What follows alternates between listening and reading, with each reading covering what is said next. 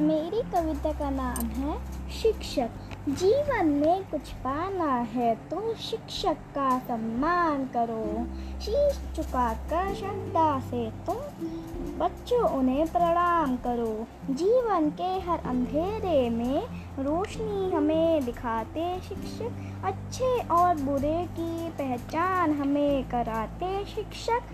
पहले हमको देते शिक्षक। फिर लेते हमारी परीक्षा। अक्षर अक्षर हमें सिखाते, शब्द शब्द का अर्थ बताते। कभी प्यार से, कभी डांट से। जीवन जीना हमें सिखाते। जीवन में कुछ पाना है तो शिक्षक का सम्मान करो। शीश झुकाकर श्रद्धा से तुम बच्चों उन्हें प्रणाम करो। धन्यवाद। प्यारे बच्चों, आज जो मैं कहानी सुनाने जा रही हूँ, उसका नाम है ढोंगी सियार। तो बहुत समय पहले की एक बात है, मिथिला के जंगलों में एक सियार रहता था। वह बहुत आलसी था। पेट भरने के लिए खरगोश व चूहों का पीछा करना व उनका शिकार करना, उसे बहुत बड़ा भारी काम लगता था। शिकार करने में मेहनत तो करनी पड़ती है। सियार का दिमाग शैतानी था। वह यही तिकड़म लगाया रहता था कि कैसे ऐसी जुगत लगाई जाए कि बिना हाथ पैर हिलाए भोजन मिलता रहे। बस खाया और सो गए। एक दिन इसी सोच में डूबा वह सियार एक झोपड़ी में दुबका बैठा था। तभी वहाँ पे बाहर चूहों की एक टोली उछल कूद व भाग दौड़ करने में लगी थी। उनमें एक मोटा सा चूहा था, जिसे दूसरे चूहे सरदार कहकर बुला रहे थे। और उसका आदेश मान रहे थे। सियार उन्हें देखता रहा, उसके मुँह से लार टपकती रही। फिर उसके दिमाग में एक तरकीब आई। जब चूहे वहाँ से गए तो उसने दबे पाँव उनका पीछा किया। कुछ दूर पर चूहों के बिल थे। सियार वापस लौटा। दूसरे दिन प्रातः ही वह उन चूहों के बिल के पास जाकर एक टांग पर खड़ा हो गया। उसका मुँह उगते सूरज की ओर था। आँखें बंद थीं। चूहे बिलों से निकलते तो सियार को इस अनोखी मुद्रा में खड़े देखकर हैरान रह गए। एक चूहे ने ज़रा सियार के निकट जाकर पूछा, सियार मामा सियार मामा, तुम इस प्रकार एक टांग पर क्यों खड़े हो? सियार ने एक आँख खोलकर बोला, मूर्ख, तूने मेरे बारे में नहीं सुना कभी। मैं चारों टांग नीचे टिका दूँगा तो धरती मेरी बोझ नहीं संभाल पाएगी। यह डोल जाएगी। साथ ही तुम सब भी नष्ट हो जाओगे। तुम्हारे ही कल्याण के लिए मुझे एक टांग पर खड़े रहना पड़ता है। चूहों में खुसर पुसर हुई। वे सियार के निकट आकर खड़े हो गए। चूहों के सरदार ने कहा, हे महान सियार, हमें अपने बारे में कुछ बताइए। सियार ने ढोंग रचा। मैंने सैकड़ों वर्ष हिमालय पर्वत पर एक टांग पर खड़े होकर तपस्या की है। मेरी तपस्या समाप्त होने पर सभी देवताओं ने मुझ पर फूलों की वर्षा की। भगवान ने प्रकट होकर कहा कि मेरे तप से मेरा भार इतना हो गया है कि मैं चारों पैर धरती पर रखूँ तो धरती गिरती हुई ब्रह्मांड को फोड़कर दूसरी ओर निकल जाएगी। धरती मेरी कृपा पर ही टिकी रहेगी। तब से मैं एक टांग पर ही खड़ा हूँ। मैं नहीं चाहता कि मेरे कारण दूसरे जीवों को कष्ट हो। सारे चूहों का समूह महान तपस्वी सियार के सामने हाथ जोड़कर खड़ा हो गया। एक चूहे ने पूछा, तपस्वी मामा तपस्वी मामा, आपने अपना मुँह सूरज की ओर क्यों रखा है? सियार ने उत्तर दिया, सूर्य की पूजा के लिए। और आपका मुँह क्यों खुला है? दूसरे चूहे ने कहा हवा खाने के लिए। मैं केवल हवा खाकर ज़िंदा रहता हूँ। मुझे खाने की ज़रूरत ही नहीं पड़ती। मेरे तप का बल हवा को ही पेट में भांति भांति के पकवानों में बदल देता है, सियार बोला। उसकी इस बात को सुनकर चूहों पर ज़बरदस्त प्रभाव पड़ा। अब सियार की ओर से उनका सारा भय जाता रहा। वे उसके और निकट आ गए। अपनी बात का असर चूहों पर होता देख मक्कार सियार दिल ही दिल में खूब हंसा। अब चूहे महान तपस्वी सियार के भक्त बन गए। सियार एक टांग पर खड़ा रहता और चूहे उसके चारों ओर बैठकर ढोलक, मंजीरे, हड़ताल और चिमटे लेकर उसके भजन गाते। सियार, सियारम, भजनम भजनम, भजन कीर्तन समाप्त होने के बाद चूहों की टोलियाँ भक्ति रस में डूबकर अपने बिलों में घुसने लगती। तो सियार सबसे बात के तीन चार चूहों को दबोच कर खा जाता। फिर रात भर आराम करता, सोता और डकारे लेता। सुबह होते ही फिर वह चूहों के बिल के पास आकर एक टांग पर खड़ा हो जाता और अपना नाटक चालू रखता। चूहों की संख्या कम होने लगी। चूहों के सरदार की नज़र से यह बात छिपी नहीं रही। एक दिन सरदार ने सियार से पूछ ही लिया, हे महात्मा सियार, मेरी टोली के चूहे मुझे कम होते नज़र आ रहे हैं। ऐसा क्यों हो रहा है? सियार ने आशीर्वाद की मुद्रा में हाथ उठाया, हे चतुर्मूषक, ये तो होना ही था। जो सच्चे मन से मेरी भक्ति करेगा, वह शरीर बैकुंठ हो जाएगा। बहुत से चूहे भक्ति का फल पा रहे हैं। चूहों के सरदार ने देखा कि सियार मोटा हो गया है। कहीं उसका पेट ही तो वह बैकुंठ लोग नहीं है, जहाँ चूहे जा रहे हैं। चूहों के सरदार ने बाकी चूहों को चिताया और स्वयं उसने दूसरे दिन सबसे बाद में बिल में घुसने का निश्चय किया। भजन समाप्त होने के बाद चूहों के बिलों में घुसने से सियार ने सबसे अंत के चूहे को दबोचना चाहा। चूहों का सरदार पहले ही चौकन्ना था। वह दाव मारकर सियार का पंजा बचा गया। असलियत का पता चलते ही वह उछल कर सियार की गर्दन पर चढ़ गया और उसने बाकी चूहों को हमला करने के लिए कहा।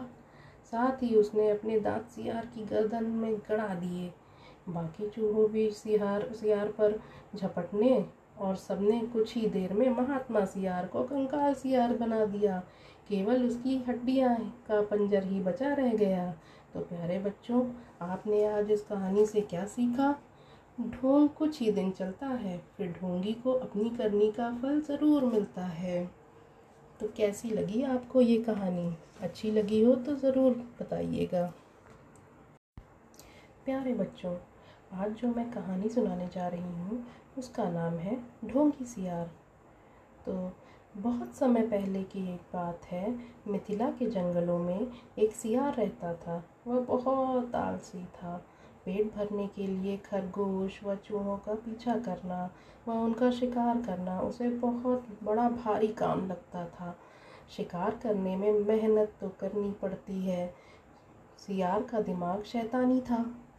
वह यही तिकड़म लगाया रहता था कि कैसे ऐसी जुगत लगाई जाए कि बिना हाथ पैर हिलाए भोजन मिलता रहे। बस खाया और सो गए।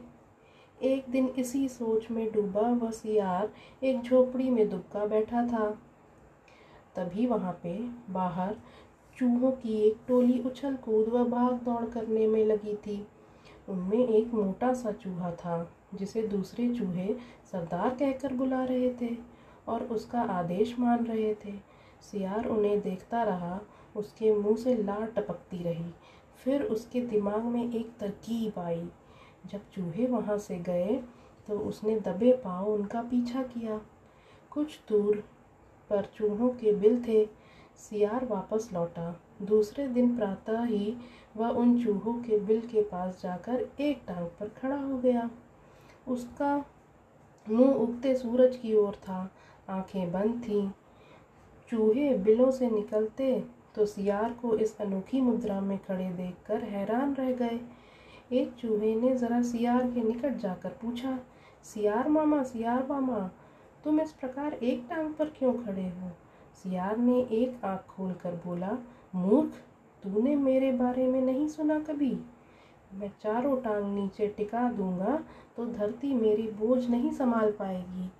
यह डोल जाएगी, साथ ही तुम सब भी नष्ट हो जाओगे।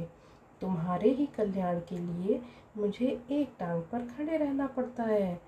चूहों में खुसर पुसर हुई। वे सियार के निकट आकर खड़े हो गए। चूहों के सरदार ने कहा, हे महान सियार, हमें अपने बारे में कुछ बताइए। सियार ने ढोंग रचा। मैंने सैकड़ों वर्ष हिमालय पर्वत पर एक टांग पर खड़े होकर तपस्या की है। मेरी तपस्या समाप्त होने पर सभी देवताओं ने मुझ पर फूलों की वर्षा की। भगवान ने प्रकट होकर कहा कि मेरे तप से मेरा भार इतना हो गया है कि मैं चारों पैर धरती पर रखूँ तो धरती गिरती हुई ब्रह्मांड को फोड़कर दूसरी ओर निकल जाएगी। धरती मेरी कृपा पर ही टिकी रहेगी। तब से मैं एक टांग पर ही खड़ा हूँ। मैं नहीं चाहता कि मेरे कारण दूसरे जीवों को कष्ट हो। सारे चूहों का समूह महान तपस्वी सियार के सामने हाथ जोड़कर खड़ा हो गया। एक चूहे ने पूछा, तपस्वी मामा तपस्वी मामा, आपने अपना मुँह सूरज की ओर क्यों रखा है? सियार ने उत्तर दिया, सूर्य की पूजा के लिए। और आपका मुँह क्यों खुला है? दूसरे चूहे ने कहा, हवा खाने के लिए। मैं केवल हवा खाकर ज़िंदा रहता हूँ। मुझे खाने की ज़रूरत ही नहीं पड़ती। मेरे तप का बल हवा को ही पेट में भांति भांति के पकवानों में बदल देता है, सियार बोला। उसकी इस बात को सुनकर चूहों पर ज़बरदस्त प्रभाव पड़ा। अब सियार की ओर से उनका सारा भय जाता रहा। वे उसके और निकट आ गए। अपनी बात का असर चूहों पर होता देख मक्कार सियार दिल ही दिल में खूब हंसा। अब चूहे महान तपस्वी सियार के भक्त बन गए। सियार एक टांग पर खड़ा रहता और चूहे उसके चारों ओर बैठकर ढोलक मंजीरे करताल और चिंटे लेकर उसके भजन गाते। सियार, सियारम, भजनम भजनम, भजन कीर्तन समाप्त होने के बाद चूहों की टोलियाँ भक्ति रस में डूबकर अपने बिलों में घुसने लगती। तो सियार सबसे बात के तीन चार चूहों को दबोच कर खा जाता। फिर रात भर आराम करता, सोता और डकारे लेता। सुबह होते ही फिर वह चूहों के बिल के पास आकर एक टांग पर खड़ा हो जाता और अपना नाटक चालू रखता। चूहों की संख्या कम होने लगी। चूहों के सरदार की नज़र से यह बात छिपी नहीं रही। एक दिन सरदार ने सियार से पूछ ही लिया, हे महात्मा सियार, मेरी टोली के चूहे मुझे कम होते नज़र आ रहे हैं। ऐसा क्यों हो रहा है? सियार ने आशीर्वाद की मुद्रा में हाथ उठाया हे चतुर्मूषक, ये तो होना ही था। जो सच्चे मन से मेरी भक्ति करेगा वह शरीर बैकुंठ हो जाएगा। बहुत से चूहे भक्ति का फल पा रहे हैं। चूहों के सरदार ने देखा कि सियार मोटा हो गया है। कहीं उसका पेट ही तो वह बैकुंठ लोग नहीं है, जहाँ चूहे जा रहे हैं। चूहों के सरदार ने बाकी चूहों को चिताया। और स्वयं उसने दूसरे दिन सबसे बाद में बिल में घुसने का निश्चय किया। भजन समाप्त होने के बाद चूहों के बिलों में घुसने से सियार ने सबसे अंत के चूहे को दबोचना चाहा। चूहों का सरदार पहले ही चौकन्ना था। वह दाव मारकर सियार का पंजा बचा गया। असलियत का पता चलते ही वह उछल कर सियार की गर्दन पर चढ़ गया और उसने बाकी चूहों को हमला करने के लिए कहा। साथ ही उसने अपने दांत सियार की गर्दन में गड़ा दिए। बाकी चूहों भी सियार सियार पर झपटने और सबने कुछ ही देर में महात्मा सियार को कंकाल सियार बना दिया। केवल उसकी हड्डियाँ का पंजर ही बचा रह गया। तो प्यारे बच्चों, आपने आज इस कहानी से क्या सीखा? ढोंग कुछ ही दिन चलता है, फिर ढोंगी को अपनी करनी का फल ज़रूर मिलता है। तो कैसी लगी आपको ये कहानी? अच्छी लगी हो तो ज़रूर बताइएगा।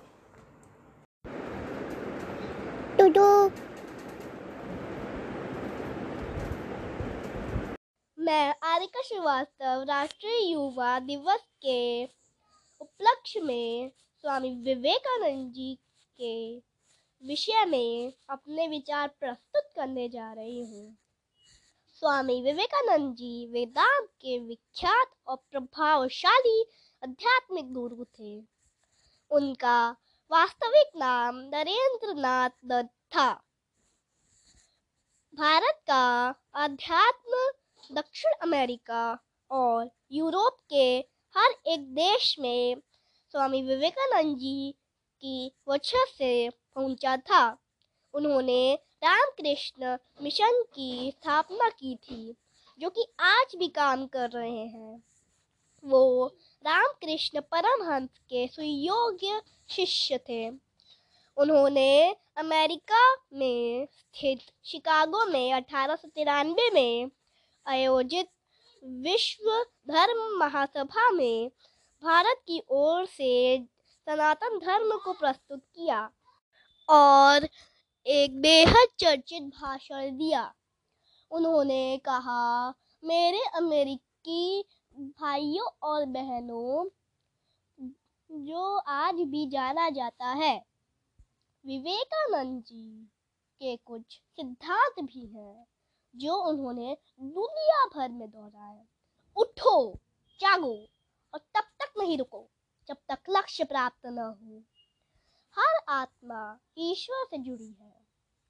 करना यह है कि हम इसकी दिव्यता को पहचानें। अपने आप को अंदर या बाहर से सुधारें, एक विचार लें और इसे अपनी ज़िंदगी का एकमात्र विचार बना लें और इसे अपनी ज़िंदगी का एकमात्र विचार बना लें।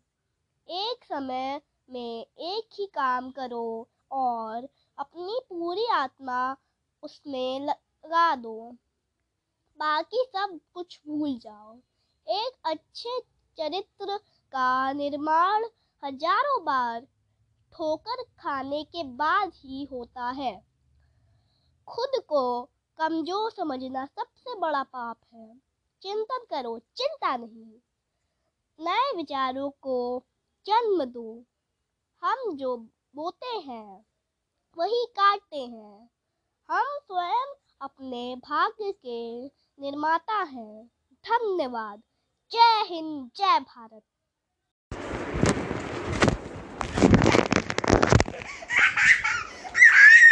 इधर बैठो इधर बैठो। हाँ इधर बैठ के देखो। तुम क्यों रिदित की पिट्टी की है? तुम रिदित की पिट्टी क्यों की है? क्यों की है पिट्टी? तुम रिदित की पिट्टी क्यों की है? हाँ?